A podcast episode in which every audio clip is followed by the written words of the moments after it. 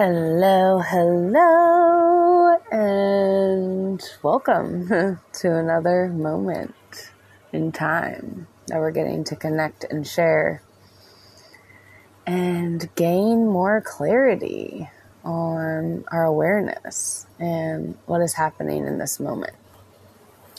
So, I wanted to, one, document myself as I'm changing and growing and expanding, um, but really recognize myself in these moments of pain. So there's a lot that happens when we are changing our subconscious mind. We then, some of us, depending on our role here, get to feel these intense shifts in the body. And so, me, I volunteered to feel these shifts in my body. And so, to be honest, when these things happen, I lose it. Like, literally, I'm like, what the heck? Like, this is not really fun. And I'm just, I really want it to be over. But what I'm learning in these experiences is that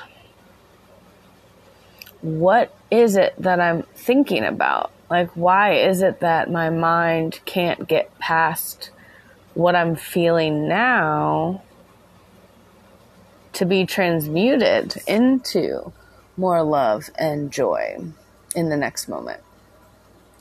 So, um, you know, my mind today wanted to do like my normal routine, right? Of like weights and swimming and all these things.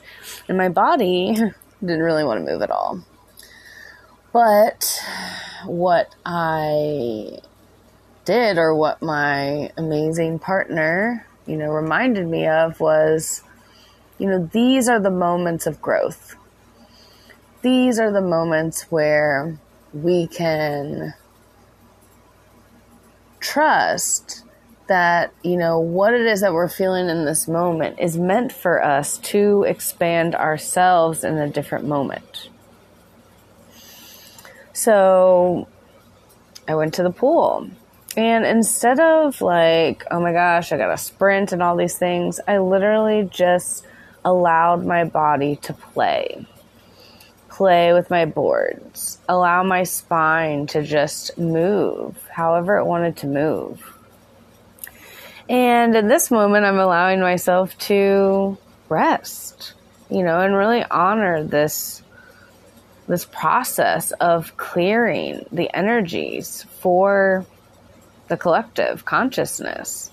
Like this is not an easy time that we're in. And, you know, I've been doing this for, it seems like my whole life, which, again, this is why I came here in this moment in time is to, yeah, because I knew that I was strong enough for this.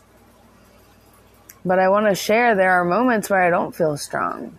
And there are people that remind me of my strength, that remind me of my past experiences that have created this moment for me to expand and grow.